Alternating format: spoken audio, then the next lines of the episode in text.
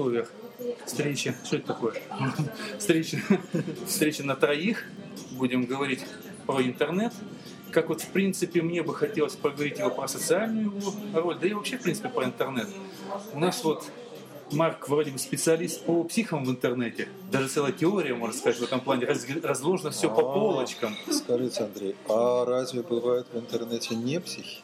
Ну, не знаю. Вот я хочу, чтобы для начала вы нам рассказали вот, по этому поводу. То есть, э, может быть, еще раз, не все же могли присутствовать вот на таком волшебном вот ай-комьюнити, может, кто видит, может, кто знает. Там был такой доклад интересный Марком сделан по поводу вот этих вот полочек, о которых я сказал, о которых я сказал. И может вы нам просто тем, кто не в курсе вот этой классификации, немножко нам так вот вкратце расскажете об этой классификации и почему так? Ну, наверное, давайте мы начнем с того, что проще, Мгм. Но народу интереснее. Э, Я не ожидал, что моя немножечко шутка вызовет э, довольно бурный отклик у народа. Мне кажется, очень бурно даже. По поводу того, что увлечение общением в интернете, будь то социальные сети, блоги, есть некоторая такая вот форма интеллектуальной наркомании. Ну, Услышав слово наркомания, люди воспринимают это буквально. Конечно, метафора.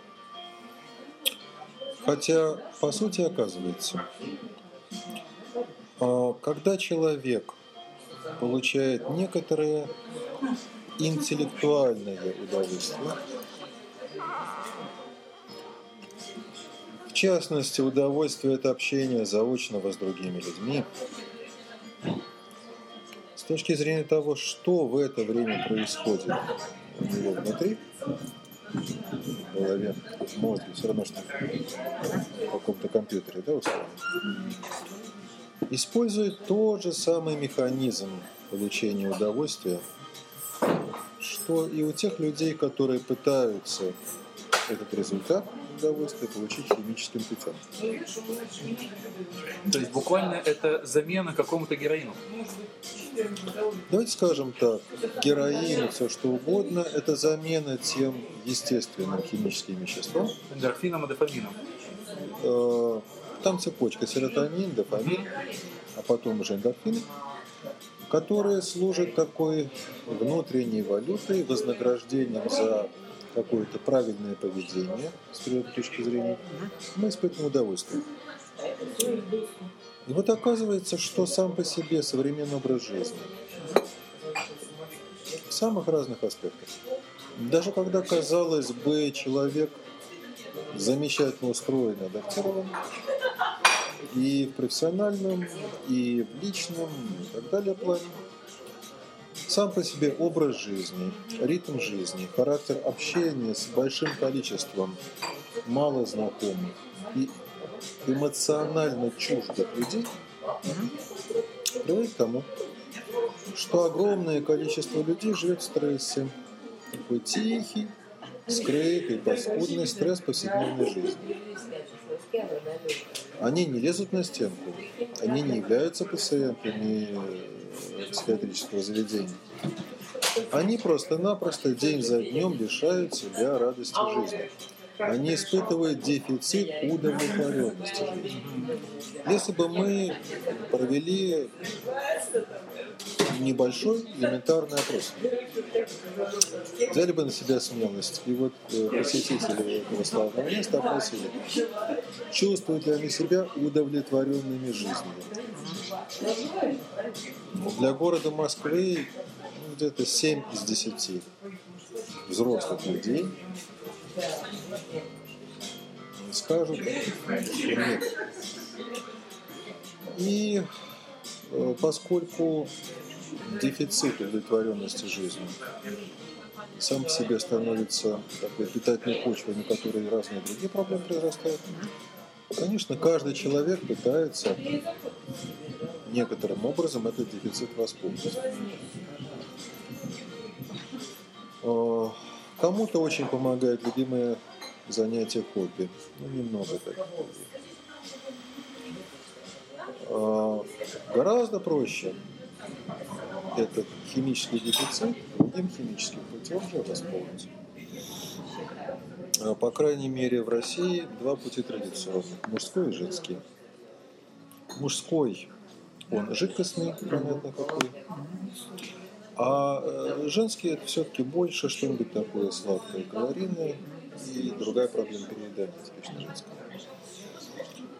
Конечно же, у некоторых людей все это перерастает в очень серьезные проблемы. Другую дикцию, скажем. Серьезную аддикцию. Людей, которые страдают действительно аддикцией чести, немного.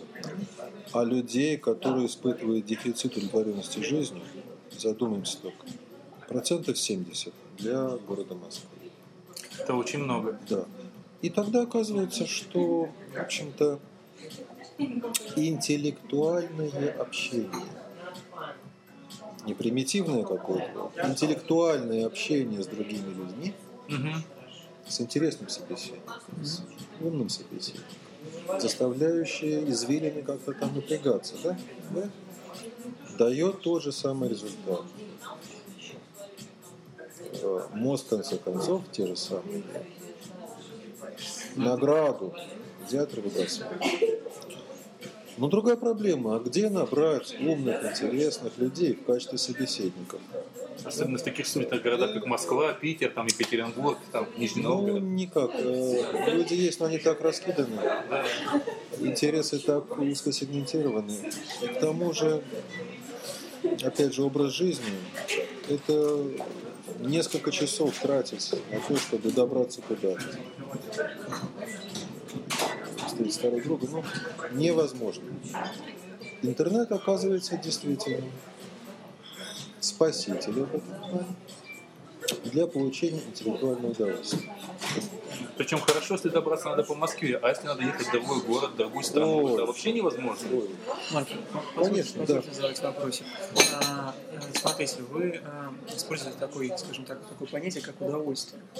А, а насколько четко мы его вообще можем определить в современных условиях, и, соответственно, а, возвести какого то ни было опрос населения, то что такое удовольствие на самом деле для человека? Наверняка это очень индивидуально, во-первых. Во-вторых, а, насколько такие данные будут репрезентативны? и так далее. Конечно, мы говорим о простых опросах, не в фундаментальном академическом научном смысле.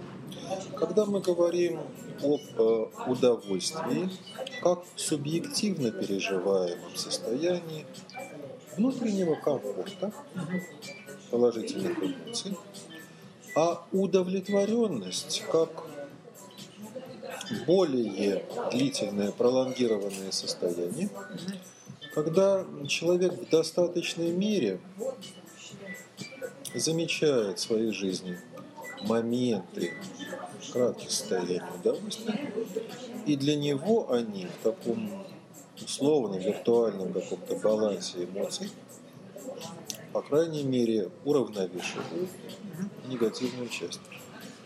Считает ли сам человек себя, не прибегая к тестам, анкетам, критериям, он сам считает себя удовлетворенной жизнью или не считает?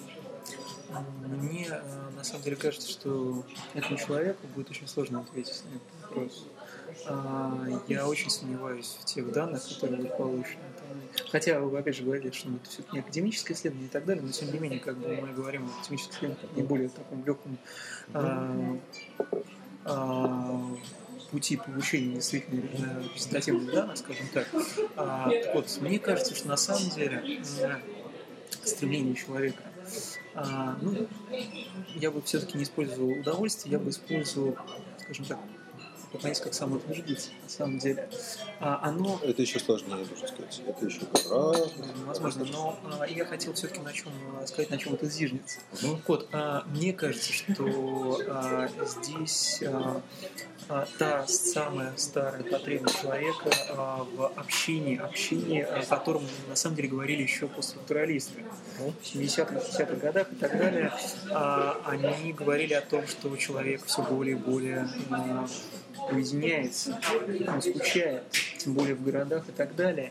И а, интернет, на самом деле, интернет как такое а, очень хаотичное СМИ, медиа современное, а, он а, с помощью вот этих новых, в частности, социальных сетей, сетях, о которых вы блестяще а, рассказали в вашем докладе, а, в частности, с помощью Твиттера и так далее, а, хотя это только один из примеров, вот, дает возможность человеку пообщаться, но при этом, при этом а, мне, мне также сложно назвать это общение, скажем так, интеллектуальным все-таки, потому что а, современные СМИ, современные а, социальные сети и так далее, они все-таки предполагают какие-то очень все-таки такие, а, форму коротких сообщений, не только Твиттер и так далее. Да, но это почти везде. И ICQ, Да. так не принято. ЖЖ еще терпят все как-то длинные посты. И то я посмотрел многие новые посты, в частности, вот нашего уважаемого специалиста по психам, очень короткие.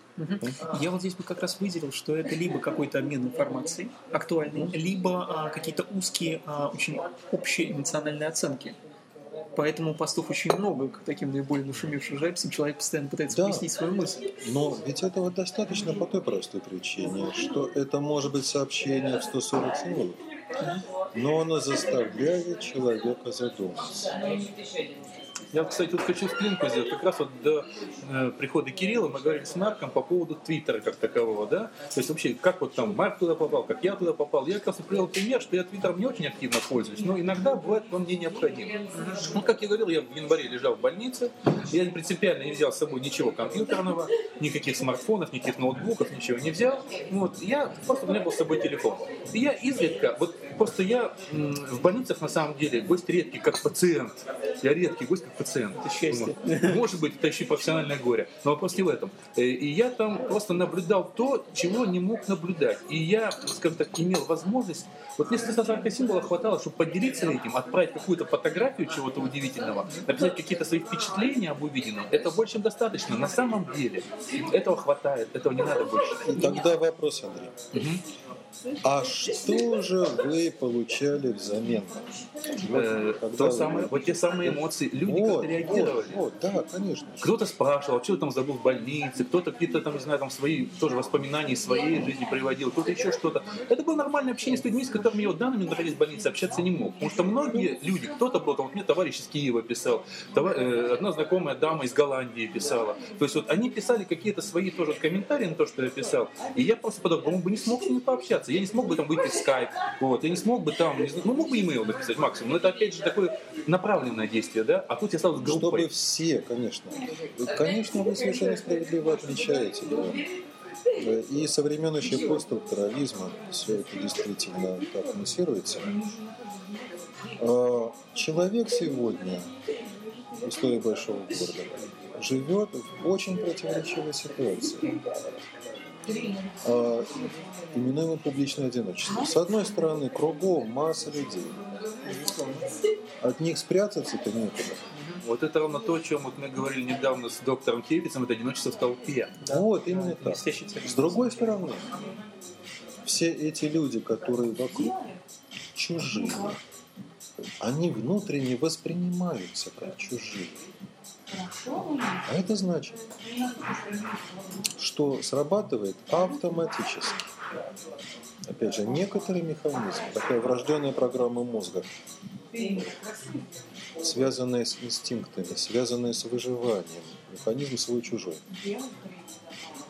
Ведь по сути, внутренне, если уместно такое выражение, мозговой софт. да, В каком-то смысле мозг можно сравнить с компьютером. Пока еще мозг превосходит компьютер по пока еще. Так вот этот мозговой софт не, под- не подлежал апгрейду с очень древних времен. Несколько сот тысяч лет. И по-прежнему рассчитан на то, чтобы использоваться в условиях выживания в дикой природной среде. Да, а сейчас она не менее дикая, чем 3000 лет назад. Она сейчас даже в чем-то более дикая, но эта дикость несколько иная, она трансформировалась. А те примитивные первичные опасности, там, леопард, Но они остались, только Да, трансформировали или- что-то другое. да, да, они трансформировались. И в той примитивной ситуации природного выживания Человек выживать в одиночку просто не мог. Он был бы обречен. Выживала только группа людей. И они должны были держаться вместе. И в качестве регулятора поведения, чтобы не бился от стаи. И чтобы вел себя согласно правилам стаи. Природный конформизм. И возник этот самый механизм, свой-чужой. Для того, чтобы чувствовать себя спокойно, уверенно, безопасно, нужно постоянно замечать вокруг себя тех людей, которых мы ощущаем как своих. Они нас поддерживают, они нужны, они к нам хорошо относятся. Ну да. Случайные люди в толпе вокруг воспринимаются наоборот как чужие. Агрессоры. Инстинктивно исходит опасность. Опасность. Задавайте думать тогда. Что это такое? Я один. И у нас маленькая кучка трое, а вокруг толпа со мной. Но для, тут роль интернета? Для того, для того, чтобы этот механизм свой-чужой успокоить. Все нормально, расслабься. Свои рядом. Они с тобой на связи, они помнят о тебе, ты не одинок. Достаточно виртуального общения. Достаточно получить смс достаточно получить твит, достаточно получить коммент. А вот благодаря новым средствам техники это можно делать сидя в метро, сидя на лавочке конечно, на улице, конечно. где угодно. Да, да. И тогда оказывается, да, вот я здесь, но те люди, для которых я свой, они для меня свои, они поддерживают. Они за меня душой болеют, переживают. Их много, может быть, несколько сот, может, несколько тысяч. Я регулярно в том да, самом да, Твиттере да. это наблюдаю, когда да, люди да. ведут диалоги, у кого-то что-то случается, он это выбрасывает в твит, и тоже начинается э, активное обсуждение этой проблемы, какие-то советы, еще что-то. Конечно, и даже надо сказать, что содержание этих советов не так важно. Можно было бы пойти поддержки. к специалисту. Сам факт того, что люди, они неравнодушны к каким-то твоим проблемам. И когда большое количество сообщений поступает, они поступают регулярно, они доступны в любой момент времени, в любом месте. И это успокаивает тот дикий природный механизм. Человек избавляется от тревоги, избавляется от внутреннего переживания одиночества, чувствует себя нужным другим людям. Конечно же, он вцепляется в свой смартфон, конечно же, он сидит в своем твиттере, конечно же, он приклеивается к этому твиттеру, э, возникает некоторая привычка психологической зависимости.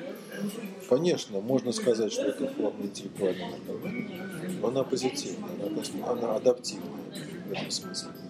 Она хотя бы отчасти компенсирует те большие проблемы социализации, которые преследуют каждого человека на основе большого города. Ну, на мой взгляд, а на ваш? Ну, то есть, вот вы э, как э, определенное лекарство рассматриваете интернет, да? То есть даже некого такого самодоктора. Я, может быть, даже это как плацебо, на самом деле, потому что реально уже, оно как бы реального лечебного действия, оно в том-то и дело не оказывает. Наверное, это отчасти какая-то также имитация. Имитация общения человек сам себя уверяет, что вот его круг общения на самом деле гораздо шире, чем он реально является. Вот тут я хочу даже небольшую ставить ремарку. Буквально накануне, как я говорил, мы снимали передачу по интернет с доктором Хефицем, потом было много комментариев. В частности, меня выбросили на две записи, которые до этого не знал, э, господина Дугина, вот, который говорил, что все э, блогеры это никчемные люди, маленькие, зачуханные, которые сидят где-то и пытаются самореализоваться там, как мы буквально прощавыми юнцами, все блогеры прощавые юнцы, да? То есть э, ЖЖшники это буквально там какие-то, ну, страшные совершенно я сейчас не припомню все термины, он буквально в двух эпохах раздел всех. Твиттер, блоги, ЖЖ и так далее. Вот. И в этом плане как раз получается то, что мы говорили, что отчасти это так, да? То есть человек сидит вот затюканный жизнью, а в интернете он превращается в птицу. То есть он-то с отрицательной точки зрения, я с положительной тоже сам рассматриваю. Я бы все-таки не использовал такие резкие эмоциональные оценки. Нет, я не называю как раз в отличие от Дугина людей прыщавыми юнцами. Я говорю, что есть человек задавленный, ну, серый менеджер, задавленный постоянно однотипной монотонной работой. Да? Есть кто-то, скажем так, у кого нет возможности как-то реализовать себя. Он сидит там, и выходя в интернет, он может э, получить сразу кучу друзей. Вот тут с ним никто не общается. Тоже он некрасив, он уродлив. К примеру, выходя в интернет, людям плевать, как он выглядит, они не знают, если с ним общаются.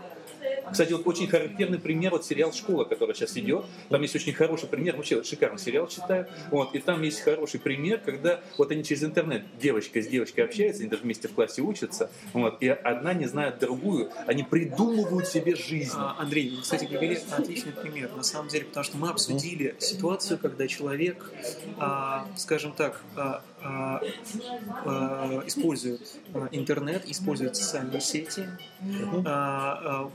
родившись, скажем так, после уже их возникновения, точнее, до их возникновения, задолго до. То есть мы говорим о людях там, не знаю, в возрасте там, ну, за 25 лет.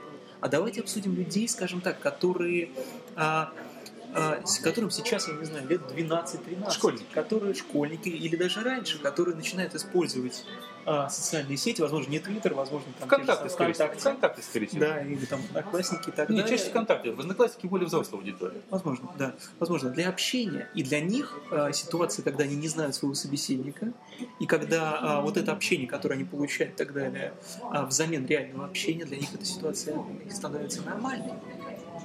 Как это дальше оказывается, сказывается на человеке? Во-первых, м, эта проблема очень сложна. Я должен вернуться м, к мыслям о плацебо, которое есть результат самовнушения. По сути, человек не думает об этом самовнушении, но сам себе нечто мысль он в это верит.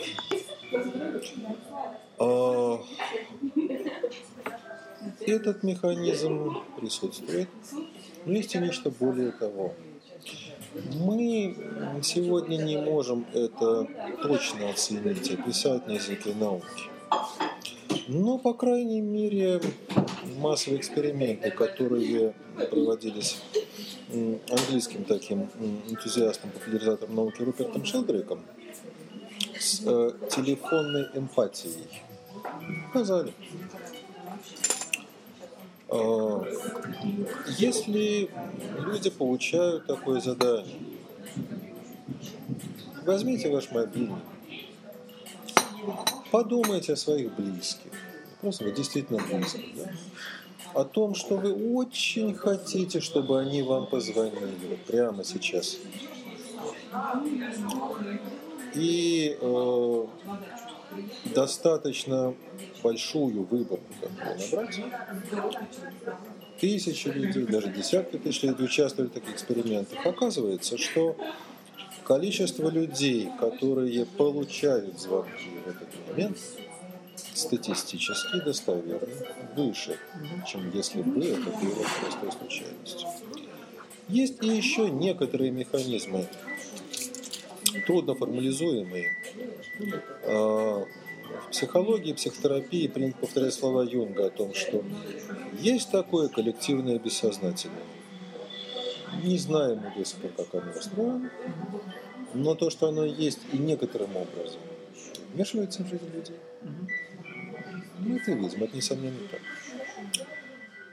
А говоря же о разном отношении к интернет-общению от людей, м, относящихся к поколению до интернета, ну, вот нас с вами. Мы здесь втроем представляем собой социальную группу геронтов. Мастодонтов, Да, которых да. пора уже вымереть. Да, современные подростки своих родителей, ну, всех, кому за 30, называют геронты. А для тех же сегодня подростков э, и тех, кто еще младше детей, э, которые родились в интернетную эпоху, которые с компьютером и с интернетом соприкасались чуть ли не с пеленок, ситуация иная. Они еще в большей степени привязаны к интернету. Для них, может, это что-то обычное, Ну, традиционное. собственно, э,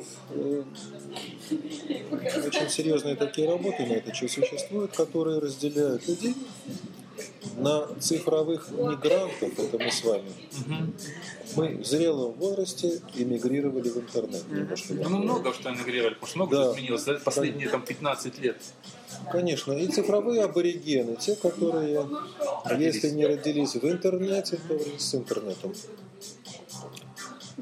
А у нас с вами, в отличие вот от этого юного поколения, молодого, малознакомого, во время пребывания в интернете иначе работает мозг. Он у нас аналоговый. Э, Не в том дело, э, молодежь не, не, не умнее нас с вами. Они, бо- они больше вовлекаются в этот процесс. Вот если условно мы сидим в интернете, что-то общаемся в сети, в блогах, в твиттере, и у нас э, может быть там 10% э, сознательной части мозга в этом участвует. А если взять подростка, для которого это личное дело, то у него 20 и более процентов будет увеличивать деятельность. Он туда глубже погружается. А и он еще более он реагирует, он живет, он в этом компьютере Вот, э, вот. с руками, с ногами, с головой. И вот тут как раз можно озвучить ту проблему, которая звучит постоянно. Это замена реальной жизни. Он погружаясь больше в интернет, причем очень многие, как ты сказал, может быть, те, которые какие-то имеют проблемы, еще что-то, они уходят от реальной жизни. Это примерно можно сравнить опять же с наркотиками, погружение в какую-то такую вот... С одной стороны, да, но с другой стороны, давайте подумаем, каковы минусы, каковы плюсы. И как уходит. А для родителей это хорошо. Ну, Это- да. Помимо, помимо всего прочего, Да, позвольте, я приведу Да. очень важную мысль, хочу сказать. А если ребенок не использует интернет как средство общения, он становится фактически асоциальным элементом. Как да. Фактически да. То есть как бы его не принимают, что важно. То есть использование интернета, использование интернета как а, средство коммуникации, социальные сети, те же самые и так далее, а, а, является необходимым элементом, необходимым элементом социализации, необходимым таким индексом, который поз- позволяет а, другим а, подросткам принять этого молодого человека. Обязательно. Его статус будет зависеть от того, сколько у него друзей в э, сети ВКонтакте, сколько у него фолловеров в Твиттере. да, Сколько а Сколько у него запрессовано Да. в на Да. Ну, хава- Да, это тоже тоже другая, другая аудитория. Да, Э, конечно, вы совершенно правы. Тем самым уже с подростковых лет, молодых ногтей, жизнь перемещается в виртуальность. Давайте подумаем, может быть, все-таки неизбежно. Возможно. Тоже так. Я, Возможно, я это думаю, просто новый способ жизни. Я думаю, что это неизбежно. Они раньше готовятся к тому, что все равно придет лет 5-10 э, спустя. А с другой стороны, как хорошо этот уход из реальности, э, некоторое такое отгораживание, дистанцирование, изолирует их от определенных проблем, столь знакомых родителям подростков, от влияния улицы. Да? Это, это массовое явление, по крайней мере, для подростков в Москве живущих. Они больше не гуляют стайками по подворотням. Впрочем, в интернете тоже есть Вот я значимые хотел сказать. да. Вот об этом как раз очень многие сейчас и кричат, что можно ведь интернет великий обманщик. Физически не гуляют. Они Физически. дома, родители спокойны. Да, они до двух часов ночи, до трех часов ночи тусуются в интернете. Если не все начнут проводить. Весь, весь этот класс и вся эта бывшая дворовая тусовка подростков, они в- сидят в скайпе, ВКонтакте, они общаются одновременно все вместе друг с другом. Ну, они физически, по крайней мере. Да, дома. тут есть риск. Человек может познакомиться в контакте с неким, другим человеком, неизвестно кем. И вот тут у нас всплывает опасание матерей и отцов там, за педофилов, за преступников и за тех же самых наркодилеров, которые точно так же осваивают сеть и еще более лихо, чем, скажем так, мы с вами. Потому что для них это бизнес, для них это способ, скажем так, добытия новых душ и так далее. Я думаю, что проблема такая есть, но ее очень сложно А разве можно человека, находящегося вне интернета, подростка, оградить от этого? Нет, не можно. Он, к сожалению, сталкивается, вот буквально на днях э, коллеги со мной поделились тем, что жевательные резинки с наркотиками. Да, да, я читал это у вас. Вот, э, А это какая-то особо жевательная резинка или это что? созда- со всех сторон подростков окружает опасность. Соблазн. И соблазны, да. И опасности, замаскированные красивые вдруг соблазны. Можно ли их от этого оградить? Я не знаю как. А, В конце концов, исход этой встречи с соблазнами и опасностью зависеть от того, насколько у них все-таки есть разум, здоровый инстинкт самосохранения, и насколько родители успели вложить в их еще не совсем зрелые головы определенные принципы. Но вот в этом все основной камень, да, и на- будет на- на- самом деле, конечно, мы знаем, что средства по блокировке есть. Это не сильно помогает. Это не сильно Обой- помогает, но обойдут. они тоже постоянно совершенствуются, но тем не менее... там- Дети общаются честным образом, и один ребенок расскажет другому ребенку, как обойти ваши средства блокировки. Это все ерунда. Я думаю, я думаю, что в этой войне м, наше поколение старшее родительское обречено. Э, Мы не можем выиграть войну, э, сказать, на, м, которая ведется на территории софта компьютерного. Под, подрос- подростки, подростки, школьники, которые все это впитали с детства, э, они лучше пишут программы, чем Да. даже имеющий научную степень специалист, который, может быть, два десятка лет работает в этой сфере, он уже становится трудноповоротливым мастодонтом. Молодежь, буквально эти 15 подростки его опережают. Вот феномен московского школьника, который взял и написал программку Да-да, для... Слушай, чат рулет. Да, и чат- полтора миллиона человек каждый день теперь. А программистам с Афганистана это в голову бы не пришло. Ну, я-.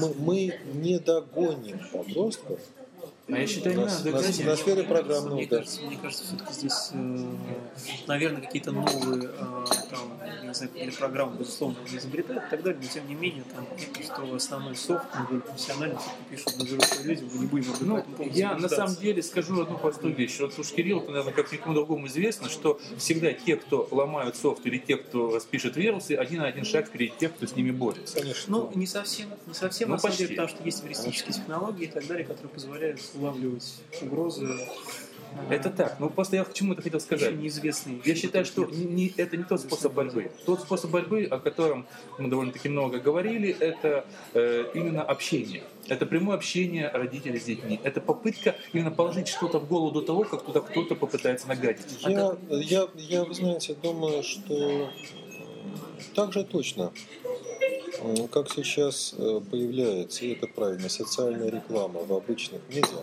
Мгм. которая пытается до подростков, молодежи довести некоторые простые истины. От наркотиков умирают, незащищенный секс опасен для жизни и тому подобное. То же самое должно быть в массовом порядке в интернете. И в социальных сетях, и в блогах. Надо просто, чтобы это было. Надо рассказать подросткам, там, где они встречаются, на понятном языке, об опасностях жизни, которых подстерегают.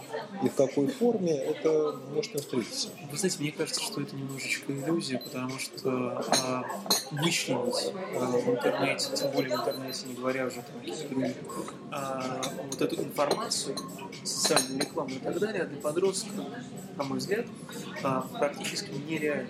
Скорее, может, не в интернете, а в школе это надо делать дома. Надо А, вы знаете, вы знаете, мне кажется, мне кажется, что на самом деле это отчасти делается, может быть, не так активно, но отчасти делается, потому что институт семьи Мгм. таковой, он на самом деле не теряет пока своего влияния. Вы так Агент социализации. Вы так думаете? Ни в коем случае, он не теряет, исследования современные показывают это. А, телевидение все-таки используется как инструмент. Я говорю о телевидении как инструменте, которому следует там, последние 20 лет активно и так далее, если не раньше. Вот. все равно семья а, остается ну, практически основным агентом социализации. А вот а, очень интересная социальная группа, как peers, то есть подростки, а, то есть друзья, а, вот, она как раз сейчас плавно перемещается в интернет. Это действительно так. Вот, то есть как бы при этом а, а, все-таки а, родители. Давайте просто посмотрим а, на тот элемент, а, там до возраста 5-6 лет, с кем чаще всего общаются дети естественно, с родителями Конечно. и так далее. И именно на этом возрасте отчасти закладываются какие-то основы, основы человеческого сознания и так далее. Вот, поэтому мне кажется, что на самом деле э, все равно э, семья, как агент социализации, пока еще остается очень-очень влиятельной. Вот, и все пока еще в ее руках. Вот здесь не могу с вами согласиться полностью. На мой взгляд, вот э, в последние годы это особенно заметно. А проблема отцов и детей обостряется, углубляется.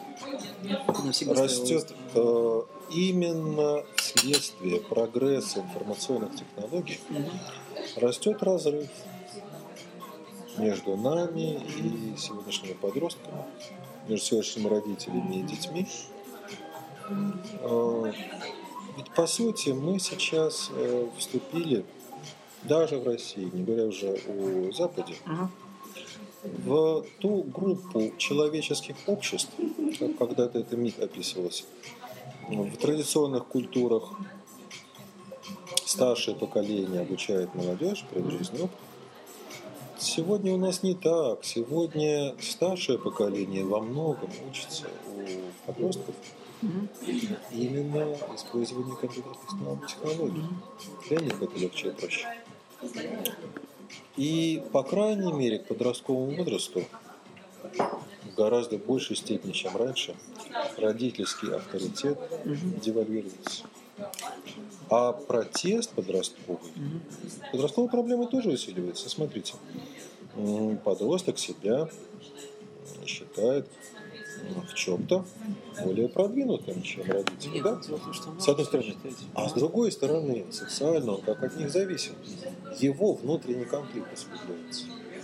Ну, я как раз говорил о том, что Мгм. даже если ребенок э, негативно относится, Да. если свои родители, тем не продолжают влиять, М, несмотря на это. А, то есть а, на уровне ну, подсознательного отчасти, а отчасти и исключительно сознательного, на самом деле. То есть здесь можно происходить исключительно от отрицания, то есть человек может а, сознательно а, говорить о каких-то негативных моментах и так далее, хотя имея в виду исключительно. Я, но, на мой взгляд, меньше, чем это было бы 10 лет назад. Безусловно. Гораздо меньше, чем полвека назад. И для подростка вот степень подросткового протеста а, зависит от э, как раз степени вот этого внутреннего конфликта недовольства собой. Когда подросток под таким двойным прессом, э, родители для него меньше авторитет, чем раньше. Они не знают, какие кнопки в мобильнике нажимать. еще. Они не знают, как пользоваться Bluetooth. Они отсталые. С другой стороны, социально он еще более от них зависим. Он будет сидеть на шее родителей, пока не получит полностью высшее образование, а потом еще побегает несколько лет по Москве, пока устроится на работу. Не устроит. И вот э, это противоречие, ну, у него конфликт большой стоит. Чем больше внутренний конфликт подростка, тем больше протестное поведение. Сделать наоборот, наперекор родителей. И в интернете очень наглядно это все проявилось на примере э, скрытой, подпольной, мошеннической рекламной э, кампании э, так называемых аудионаркотиков. Мгм, О, да, да. это новая О, тема. да, это новая тема. Да. Ну, на самом деле, э, к счастью, никаких аудионаркотиков не Да, существует. всего лишь маркетинговый ход. Да, ну это Ну, да, это такие, да. мошенническая Мошенническая, схема, да-да-да. Да, ну, аудиофайлы, можно сказать, которые можно сказать, подкасты такие, Да. которые немножечко релаксируют, не больше. А, Их назвали аудионаркотиками, дабы привлечь подростков да, и денежки. И вся рекламная кампания стояла в том, что в группах сети ВКонтакте стали появляться посты. Ну, они распространяются по-разному, на самом Вот. деле, не только... Да. Я четко представляю, отслеживая это, э, предыдущий род сыграл, где было сказано, парни, девчонки, будьте осторожны. Сейчас в интернете появилась гадость, аудионаркотики. Их продают за СМС. Ни в коем случае не пробуйте их. И то же самое расскажите всей своей тусовке. Не, это не Конечно, конечно же, Нет, конечно же. Протест. В том-то и дело, протестные действия, они как раз из э, наивного любопытства попробовать, из детского протеста обязательно попробовать размещают, и обязательно всем рассказать. И итог по оценкам экономистов, раз уж это все через смс продавалось, примерно следили за полгода 500 миллионов рублей было уплачено за эту ерунду. Минимум. Во-первых, очень цифры, во-первых, очень сложно цифры такие посчитать. Я просто могу сказать, как, э, как человек, представляющий антивирусную компанию. Сколько на Винлоке Да. заработали? А, Вот, то есть на винлоках а, там те же самые злоумышленники заработали гораздо больше. Мгм.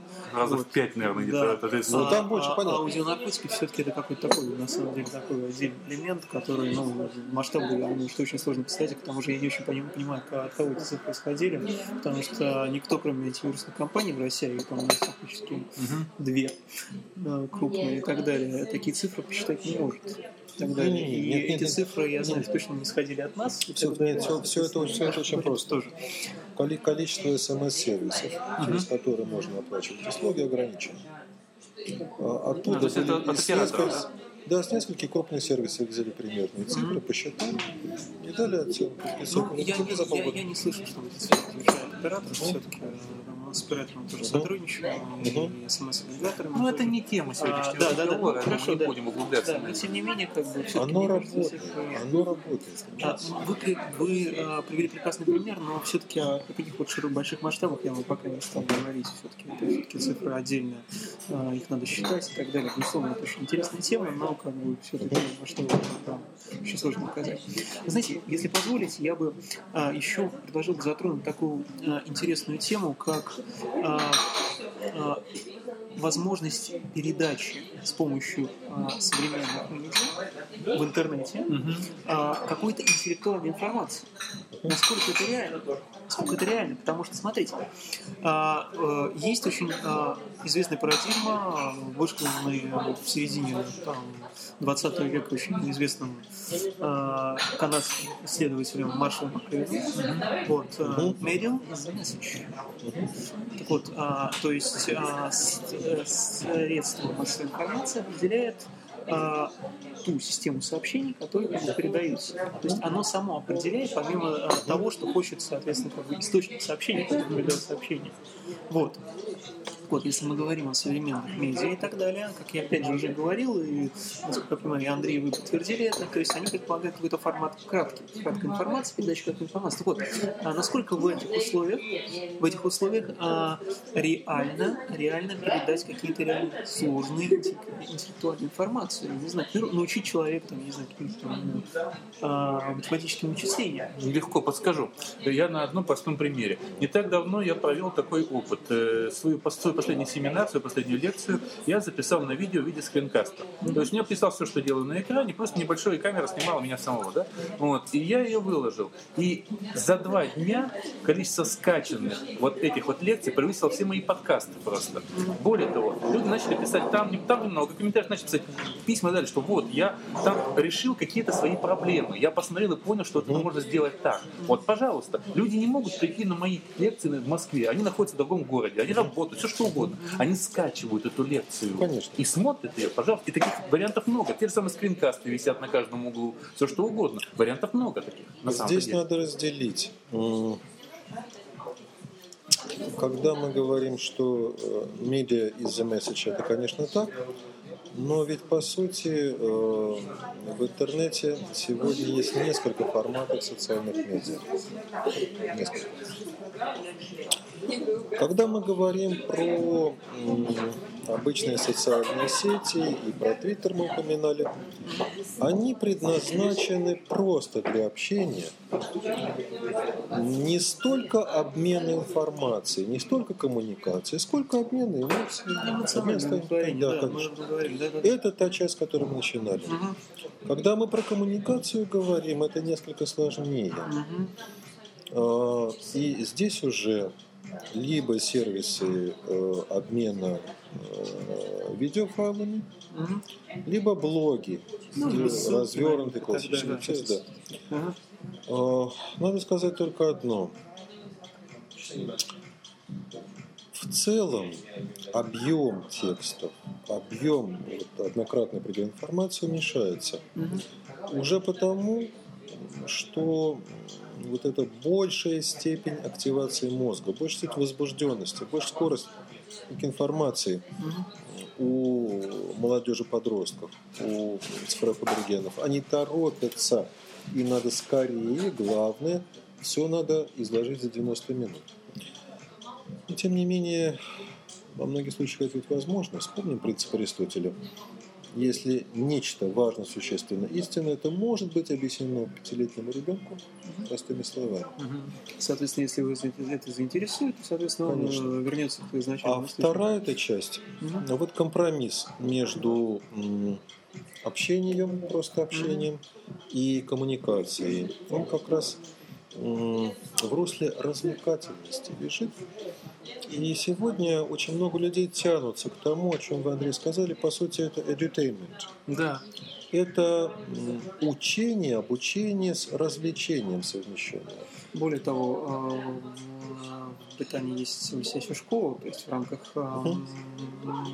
Mass Communication и так далее есть блестящая школа, которая, в частности, э, занимается именно этим, то есть использование СМИ как э, такого средства образовательного элемента, в частности, через какие-то отдельные раз- развлечения и так далее, э, более активно, более СМИ, больше доверяют. Да. Это очень интересно, безусловно. Именно, именно социальным медиа сейчас больше доверяют. А, Я не буду цитировать конкретные работы, но их много. Естественно. Если сравнить, а насколько люди, Да. а насколько люди доверяют тому, что они видят на экране телевизора, читают в газете или сами находят в интернете. Ведь этот э, механизм персонализации я как бы сам нашел, да? да к тому же я еще в нескольких местах посмотрел, сравнил. Мгм. да все они говорят там одном и том же, значит, это наверняка. К тому же, э, когда среди тех источников, которые в интернете раскопал, в блогах и сети, есть люди, мои френды, мои фолловеры, есть люди, с которыми я и ранее общался виртуально, я им доверяю, они являются для меня авторитетными источниками. Конечно же, степень доверия к такой информации именно в социальных медиа намного выше. Я думаю, она сравнима с тем, что в советские времена называлась «одна бабушка сказала». Да, да. Одна бабушка сказала, пожалуйста. Вот вы знаете, и э, грузинский эксперимент, который несколько дней назад произошел, компанией Телевизионный, «Медиа», да. Ну, по- повторили американский эксперимент 30-х годов, по сути. Это да, когда «Войну миров» по радио Да, передали. люди поверили. Но еще больше люди бы поверили, это было бы уже Если бы катастрофа фотографии с Если бы они стали рассказывать друг другу. Ну, У нас в России, в городе Саратове, в Саратовской области возникла эпидемия панических слухов. Вы знаете, Про кстати, стра- страшную молниеносную болезнь. Кстати, Да. очень интересная вещь. Я приведу Ну. пример, потому что был, э, э, была информация, которая, по-моему, в ЖЖ или в сетях цитировалась, о катастрофе э, на атомной, на атомной станции. э, не, нет, на атомной станции А. по- где-то в Ленинградской области. М. Вот. И а, кто-то ее разослал. Некоторые даже СМИ начали перепечатывать. Потом начали они реально говорить. Потом начали, соответственно, наконец-то обращаться а, Мгм. собственно говоря, на эту станцию и и поняли, что на самом деле ничего там нет. Ничего страшного. всё и дело. Хотя народ охотно верил, народ э, просто А, переживал. Когда я вспоминаю пару лет назад, была эпидемия, потребительская паника. А, Люди раскупили в Москве и пригороде соль. Да, было Слухи, дело. что Этой весной, летом в городе Саратове слухи якобы эпидемии неизлечимой чумы Мгм. и паника, и там всякие действия неадекватные были людей. Мгм. Если завтра кто-то найдет способ это преподнести, чтобы это выглядело как слух, Уже находится, уже значит, находится. через, да, через полгода доллар будет стоить столько-то, Мгм. и все побегут. Мгм. На самом деле простой пример. Да. Минуточку, Да. простой пример. Так или иначе, пока на безобидных уровнях это работает. Называется флешмоб. Когда через тот же самый интернет в Да. разных городах люди договариваются об определенном действии, и Ну. оно в определенный час во всех городах. И в этом смысле оказывается, что мы живем в эпоху новых медиа. Это distributed media, это распределенные СМИ. Когда нет чего-то там массовым тиражом, как раньше газета «Правда известия», но есть, вот они, пользователи интернета. Каждый сидит в своем блоге, в своем твиттере. Каждый, получив некоторую информацию, Мгм. Восприняв ее как нечто важное и на его взгляд истинное, начинает ее тиражировать. начинают ее интерпретировать тиражировать. Это, соответственно, Конечно, она обраста- обрастает да, еще, А если это еще человек, который имеет некую популярность, некое количество, э, скажем так, постоянных френдов вот этих, да, то у него резонанс получается очень приличный. Если это какой-то типа того же Лебедева или Адагамова, у которого просто очень много, большое влияние на его посты, да, то их даже стали уже использовать как журналист. Вспомни ситуацию тоже с Сушинской, когда сказали, давайте нам Адагамова, не то есть надо нам мы можем уже точно говорить, что общественные блоги, блоги являются Да, источником информации для По, по- по сути, Да. Да, да, да, вот это этот, фено- этот феномен, про который интернет-социологи говорят, есть краудсорсинг, а еще есть groundswell, Мгм. когда огромная масса людей начинает чего-то добровольно делать, Мгм. начинает тиражировать некоторый контент, и это никак невозможно с этим ничего сделать, как в старой пословице. Один прутик можно сломать, а целый веник никак. И в этом смысле интернет становится таким медийным каналом, который может информацию раскидывать, но при этом происходит усиление этой информации. Это примерно то же самое, что в советское время был сам издат. Только еще более массово. Были вещи, которые да, были запрещены, и не было даже ксероксов а, и компьютеров. Но были люди, у них были пишущие машинки. И они по ночам под копирку да, печатали, печатали. И каждый становился ретранслятором. И все мы знаем, что в итоге рухнула социальная система, в том числе и по этой причине. Ну, я думаю, что В том числе, в том числе, да. в том числе по этой причине. Э, Мы сегодня находимся на пороге точно таких же явлений в интернете. То есть мы А вот- даже, может быть, поставим такой вопрос, может быть, а, могут ли использовать, например, те же самые оппозиционные силы интернет как а, а, инструмент для, скажем так, без Они их используют, своего то есть, влияния. может, они уже А, используют. Не, не, нет, насколько это эффективно на самом деле, потому что Это понятно, что у эффективно, Каспарова да. есть Это эффективно, если его закрывает Йота, Карбина и некоторые другие провайдеры, просто закрывают доступ к определенным ресурсам. Это эффективно, значит, раз Нет, они нет, закрывают. но тем не менее, насколько это эффективно в Ну, плане аудитории. тут, тут непонятно Потому что, закрывают, непонятно почему закрывают. Да, да, да, мне кажется, что честно- самоцензуры, Да, мне кажется, это скорее всего. эффективности, на мой взгляд, все-таки aqui вот такая оппозиционно-информационная деятельность затухает, у нас резонанса не находит. Ну, может быть. А большая часть людей сегодня политически пассивны, им все равно. И они не становятся ретрансляторами. Да, пассивность на А то еще есть один, один момент. То, что мы, опять же, э, обговаривали в это воскресенье с Хейфицем, и то, что у меня было, имело очень большой резонанс. Э, Юра тогда говорил, что он большой сторонник, так сказать, паспортизации интернета, чтобы каждый человек и, и за своим ником можно было зайти в его профайл и понять, кто это. Я, ну, не то, что противник, я это не поддерживаю, Нет, и очень многие не поддерживают это дело. И в частности, один человек мне э, вот на такой момент обратил внимание, что если интернет будет таким образом паспортизирован, во-первых, огромное количество доступа всяких злоумышленников, которые могут просто тебя... э, ну, есть маньяки разные, которые там, ненавидят женщин, там, ненавидят еще кого-то, ненавидят, там, не знаю, там, монголов, там, ненавидят, там, не знаю, узбеков, таджиков. Они просто начнут по этим параметрам тебя вычислять и как-то наказывать, как-то бить.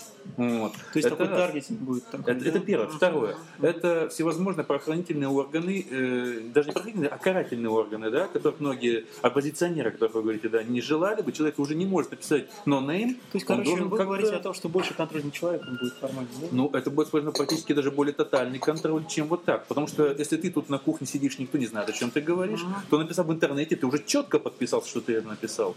Вот такой момент обрело наш с ним разговор. Вот хотелось бы тоже эту сторону, наверное, задеть в разговоре. К сожалению, я думаю, что в не столь отдаленном будущем это неизбежность. Просто-напросто, это удастся просто-напросто вследствие прогресса самих технологий. Да, но за рубежом, предположим, открывая сайт, мне ничего, мне даже не надо ехать в Америку. У меня есть несколько доменов открытых э, за рубежом. И в случае открытия в России я обязан прийти с паспортом в Руцентр. Вот это разница. Э, Сейчас это так, но тем не менее, у вас же стоит Google Chrome, Андрей. Ну да. Google знает о вас очень много. И Яндекс, и все остальные, это Значит, понятно. тоже все собирает о вас. Еще немножечко, еще шажочек. И объем этой персональной информации еще возрастет. Но с этим Ну, бороться я, думаю, проще. я, думаю, я думаю, что здесь есть еще такой риск, когда они могут столкнуться с такой проблемой, как энтропия. Они просто не смогут работать с огромным массивом этой информации. То есть они пока не знают, С Гуглом и с Яндексом бороться легко. Не логинься там. И он тебе ничего не знает.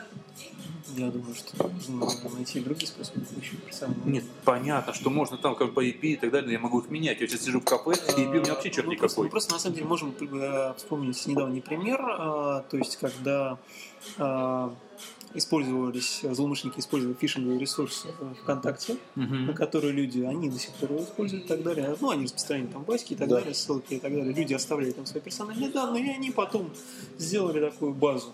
Мгм. Вот.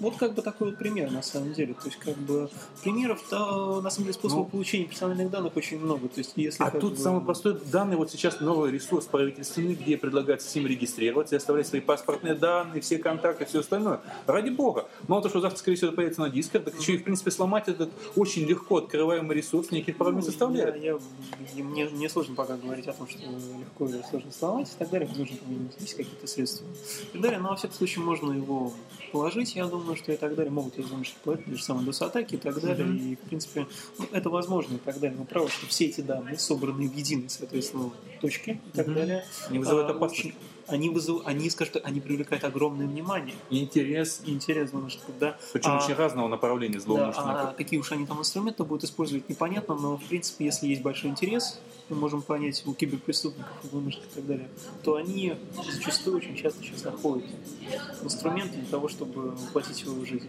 А как мы знаем, в России это очень несложно, что деньги здесь решают все. Это дополнительная проблема. Да. И что, заведя эту глобальную базу, о чем говорил недавно э, президент Медведев, вот эта база с карточками, где будут все данные, это очень великое благо, я с одной стороны считаю, да, когда у тебя все истории болезни и все остальное, но с другой стороны, это ты все, э, скажем так, так или иначе имеешь возможность в одночасье э, увидеть где-то в переходе, да, потому что мы... есть при- риск, есть риск. Риск колоссальный. Потому что я всегда говорю так, как человек интернетный, который имеет нагло заявлять, который знает об интернете все, вот, э, я говорю так, что я отдаю себе отчет, что как только я какую-то фотографию или какую-то запись вывесил даже подзамочно в интернет, я уже добровольно дал добровольное использование всем и и каждому. Абсолютно. Вот это ровно абсолютно так и есть. согласен. Вот я про что и говорю. Любая база в интернете – это для всех и для каждого. Мгм. Вот я про это и говорю. Поэтому это касается и паспортизации вот этой интернета. То есть я тогда, я с 2004-2005 года исключительно никакими никами не пользуюсь. Вот. Именно по соображениям тем, что я как бы, я даю себе отчет, что я делаю. Но другое дело, когда это делает 14-летний ребенок, вот, и который может рассказать все, что угодно и о доме, и Который, так далее. конечно же, осознает отчасти эту проблему. Абсолютно не осознает ее, он просто не думает в этом направлении, он еще не испорчен до такой степени. Вот. Поэтому, соответственно, тут надо тоже и этот отчет себе отдавать, и вести какую-то работу, наверное, как-то. И вот тут скорее надо идти от обратного. То есть я считаю, что анонимность в интернете это благо. Мне тоже так кажется. Мне тоже так кажется. Мне кажется, что вот это какой-то такой, ну, а, а, такой элемент, который на самом деле очень не свойственен нашей современной жизни, но при этом, как бы, вот, кстати, возможно, еще в этом находят еще многие люди свою отдушину. Ну, отчасти Андрей об этом уже говорил, то, что анонимность, как бы, она позволяет людям полностью изменить, скажем так, свое представление о себе. и дело, придумать себе другую жизнь. Если мы говорим о том, что интернет паспортизирован, то, что я рассказал про сери- из сериала «Школа», да, уже та девочка не могла бы придумать себе другую маму, другую историю, другую жизнь и другую себя. Здесь есть две составные части. Одна – это псевдонимность. Да, когда человек берет себе псевдоним и создает виртуальную жизнь, где он другой. И тем самым очень удобно можно избавляться от комплекса неполноценности. Да. Для многих людей это серьезные проблемы в их жизни. Один только минус э, в виртуальной жизни он герой, в реальной жизни серый офисный клерк. Тогда все больше тянет туда, и все меньше зацепок здесь. А другая часть – это псевдоанонимность, поскольку многие, многие пользователи в блогах сетях это заметно, как будто бы играют в такую игру «А поймай меня, вычисли меня». Конечно же, они э, общаются в сети только под никами, не оставляя никаких персональных данных, ничего, ничего. Но с другой стороны, оставляют маленькие такие ключики уловки, чтобы кто-то рядом мог их найти. Идентифицировать, да-да-да. Хочется. Это Такая социальная игра новая. такая, да. И есть ведь еще, еще человек так противоречиво устроен. есть большое внутреннее противоречие у массы людей между стремлением к публичности. Как я хочу, чтобы обо мне узнали все. Вот смотри, какое замечательное. А с другой стороны, страх людей, боязнь. это. И хочется, и колется. И тогда псевдоним и псевдоанонимность. Я есть, так же, как и псевдоним в обычной литературной сфере. Кстати, вот э, тут сразу же у меня две по этому поводу реплики. Первая, я опять вспоминаю последнюю серию Доктора Хауса, вот, где приведен пример женщины, которая буквально всю свою жизнь положила на, э, скажем так, интернет-трансляцию. Она ведет блог, и она все свои действия заизмеряет с э, интернетом. Она все советы получает оттуда. Она каждый шаг пишет туда. Любую ругань в семье, любые, скажем, какие-то действия, прошедшие с ней, она все пишет туда. Она живет в этом интернете буквально. У нее куча поклонников по всему миру. Вот. Это как Я, бы- я думаю, что Что, кстати, да, это такой не... элемент. Я думаю, что здесь, конечно, имеет место эксгибиционизм, Да, да, да. моральный а эксгибиционизм. таких очень много. Все Есть такой за стеклом, человек Но- сознательно показывает свой Да, конечно, стеклом, но-. Ему это нравится. Вы знаете, я был бы рад, если мои ожидания не подтвердятся лет через 15-20. Но я действительно думаю, что это неизбежность то же самое в массовых масштабах будет происходить по мере дальнейшего прогресса компьютерных технологий. Это станет частью жизни. А плохо ли это? человека. Я Плохо думаю, ли это? Думаю, А как любая медаль, две стороны, и плюсы и минусы. Когда человек э, с регистратором. Сейчас можно встретить людей с компьютерным регистратором на айтишных конференциях, да? Но он в основном все это пишет, там маленький носитель э, памяти. И регистратор фиксирует все, что он видит, и все, что он слышит. И еще он комментирует свои мысли скидывает. Ну а дальше то же самое будет транслироваться в сеть. Конечно, это удобно. Ну, Уже, уже не будут сотрудники Г- ГИБ 2D вымогать взятки или выстраивать как живые щиты. Если А идет уже- а это мы уже интернет-трансляция, это видим, да. потому что мы видим... Но, но, Секундочку. но, но, к сожалению, ограничения неприкосновенности частной жизни неизбежны, наверное, будут.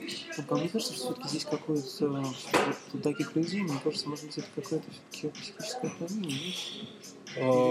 все, все очень по-разному. Вы знаете, когда мы говорим... всю- свою жизнь э, в Твиттере, либо там, не знаю, как-то ему не хватает внимания. смущает. Да. Его в детстве обделили внимание родителей. Ну, Да вы вы знаете, сейчас Кирилл, обделили вниманием. Вы знаете, Кирилл, понятие психической нормы, оно ведь во многом Ну, относительное. характерно это Вот- вообще для общей, общей массы. Вот давайте посмотрим. Э, Психическая норма во многом – это то, как большинство людей себя ведет. Если человек отличается от окружающих, он уже не совсем подпадает. Но простите, если бы мы с вами оказались сейчас в Средневековье, наше бы с вами привычное, естественное, правильное поведение, социальные стереотипы не совпадали бы с теми, и мы бы не попали в русло психической нормы. В любых инновационных процессах по крайней мере, так, как вот, э, с точки зрения психологии потребителя это описывается, есть группа ранних инноваторов, люди, которые забегают вперед. Всякие гаджеты, всякие. Мгм. Вот им это очень нужно, поскорее, раньше, чем у других. Техно- Техноманьяки, да? Гики. Да, да, конечно. Гики, нерды да, и так далее, когда мы говорим о компьютерном интернете. Э, Возможно, и в этом случае оно имеет место быть. А Я же, м, думая об интернете, всегда думаю о процессе глобализации, психологической глобализации. Видите ли, хотя это прозвучит, может быть, неожиданно, не все согласятся, но тем не менее. А, Параллельно с прогрессом научным, техническим происходит регресс. Человек регрессирует, общество в чем-то регрессирует. И бердяевские слова про то, что мы в новом средневековье живем, там, с моральной и духовной точки зрения. Ну, Объясните, а, роль интернета заключается в том, что потихонечку все человечество станет своего рода одним глобальным племенем. все связаны, все связаны друг, все связаны, все связаны друг с другом. Друг- Ну. Посмотрите. Значит, все общаются друг с другом, все друг с другом связаны. Насколько Очень, очень, через- очень, очень много друг о друге знают. Так же, как в пещерные времена племени, бесполезно было пытаться сохранять приватность своей жизни. Всех все равно знали, да? Мгм. Так же и здесь. Э, Лет 20 спустя, доживем до сингулярности. Все человечество будет в некотором смысле такое глобальное племя, пронизанной коммуникации. Не, не спрячешься, не скроешься. Разве что отрезать себя от интернета и мобильной связи.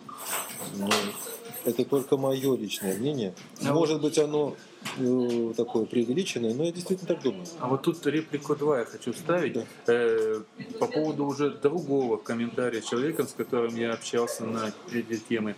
Ну-ка. Есть такой тип людей, вот, они ходят в интернет, они активно пользуются, но они сами, то, что не говорится, не светятся там, не пишут комментарии, ничего. Почему? На вопрос, почему? Я боюсь комментариев. Могут оскорбить, мне что-то напишут. Таких людей очень много. Это тоже какое-то нервное расстройство. Человек просто обостренно к этому относится. И в частности, мы говорили о том, что есть даже э, элементы суицида, скажем так, у людей, которые вот придя в интернет, получив какой-то комментарий, конечно, он мог и в жизни его получить, да, но тут у него шансов получить, то, что называется, есть старая фраза, дедушка интернет тебя и на послать могут. Мне, мне кажется, Вот в чем что дело. это не массовая проблема, мне кажется, это проблема все-таки Довольно-таки- начально тех людей, которые... довольно-таки много таких людей. Опять же, люди ставят части с какими-то психическими Давайте скажем так, что интернет это все-таки зеркало общества. Есть обществе проблемы, они в интернете отражаются. Может быть, кривое зеркало, Ну, скажем, но они отражаются. Да. Есть люди, у которых просто психологические проблемы. Мы не говорим про диагнозы и болезни, Мгм. психологические проблемы. Очень имеет право их иметь. Есть люди с разного рода комплексами, с рода травматичными переживаниями и особенностями характера личности, которые тянутся с детства. Мгм. Повышенно ранимые, обидчивые. У них есть своя психологическая, как есть свой пита. Э, Такие люди заводят блог, Мгм.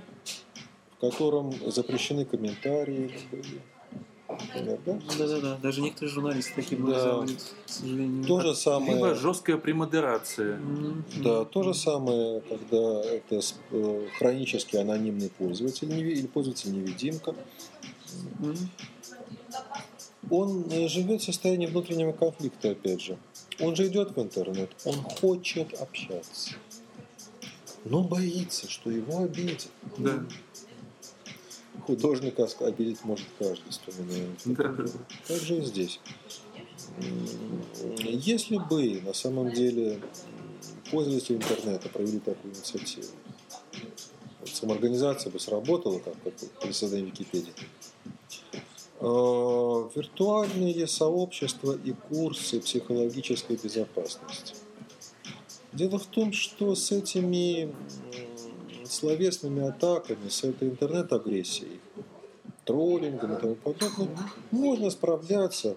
Человек может натренировать себя. Количество таких вот стереотипов ограничено. Ну, Это думаю, можно да. научиться преодолевать. Человек Да. просто чем больше он общается в интернете, чем если у него все-таки не совсем Хорошо, если так. сильное психическое отклонение, если все-таки не видит соци- соци- социальные порывы, тогда это, мне кажется, так или иначе научится с этим как-то справляться. Э, Многие просто путем проб ошибок, набивая и шишки виртуальные. Ну, ну, я с вами согласен, что здесь какой-то образовательный все-таки элемент Да, быть. да. И общество как бы должно вот как-то принимать Да, ведь, на, ведь на самом деле, если бы это было в школьных программах, Мгм. кроме программы информатики, программа психологическая безопасность э, в интернете. Марк, я думаю, что пока этого нет, так как э, кто их может учить? Как вы как говорили, э, люди, геронты, А да, геронты которые как бы все-таки... И да, и нет. А Ведь речь идет о том, что существует сфере психологии современной практически отработанные различные технологии, Мгм. методы помощи людям, там, застенчивостью, страхами и так далее. Они просто переносятся в э, сферу интернета. Очень незначительно модифицируются. Мгм. И, скорее всего, такое время уж совсем не за горами. Это нужно людям. Возможно. Ну, Я думаю, что, может быть, на сегодня хватит. Мы уже На оптимистической ноте. Да, потому что тут у нас хорошее такое многоточие Марк, Марк, получается. я, я думаю, что так как вот у нас на самом деле всю передачу мы только с вами подали в камеру, да, может быть, вот финаль- финальные слова Конечно как же. раз давайте все-таки я бы очень хотел, чтобы их Андрей Да. произнес. Да, я думаю, Тот, кто Я- на я- самом деле вдохновил все это Да, дело. да, да. тот, я уже и так всем все надоел за последние несколько месяцев постоянно вылазя каждое воскресенье и неся всякую ахинею в интернет, пугая людей всякими страшными темами вместе с доктором Хейфицем. Я поэтому как-то вот решил сегодня уступить место двум другим людям. Я думаю, что сегодняшний разговор, конечно, у нас э, не получилось так, как я хотел сделать э, целиком. У нас очень длинный получился, поэтому запись будет видео только частично. Вот. Но зато мы сделаем большую-большую-большую аудиозапись, которая будет лежать отдельно. Кто захочет послушать целиком, то, соответственно, он скачает аудио и послушает аудио, которое у нас писалось. А в целом, в целом, я думаю, что вот этот вот товарищ еще выберет, оп, выберет для нас время. Где он у нас? Вот он. Вот, выберет для нас время, и мы еще поговорим. Я Этим- тогда думаю, что должен просто обратиться с призывом к нашим слушателям, зрителям, прислать вопросы Андрею и о психологии интернета и связанных с этим проблемах, и, может быть, о личных психологических каких-то проблемах, тех, о которых можно рассказать, хоть чем-то поделиться, и мы сможем все это вместе обсудить. Кому-то помочь. Да. Это было бы интересно. А пока мы всем говорим до свидания. До свидания. Ну и думаю, что в ближайшее время мы как-то еще увидимся. Всего доброго. Конечно. Всего доброго. Спасибо.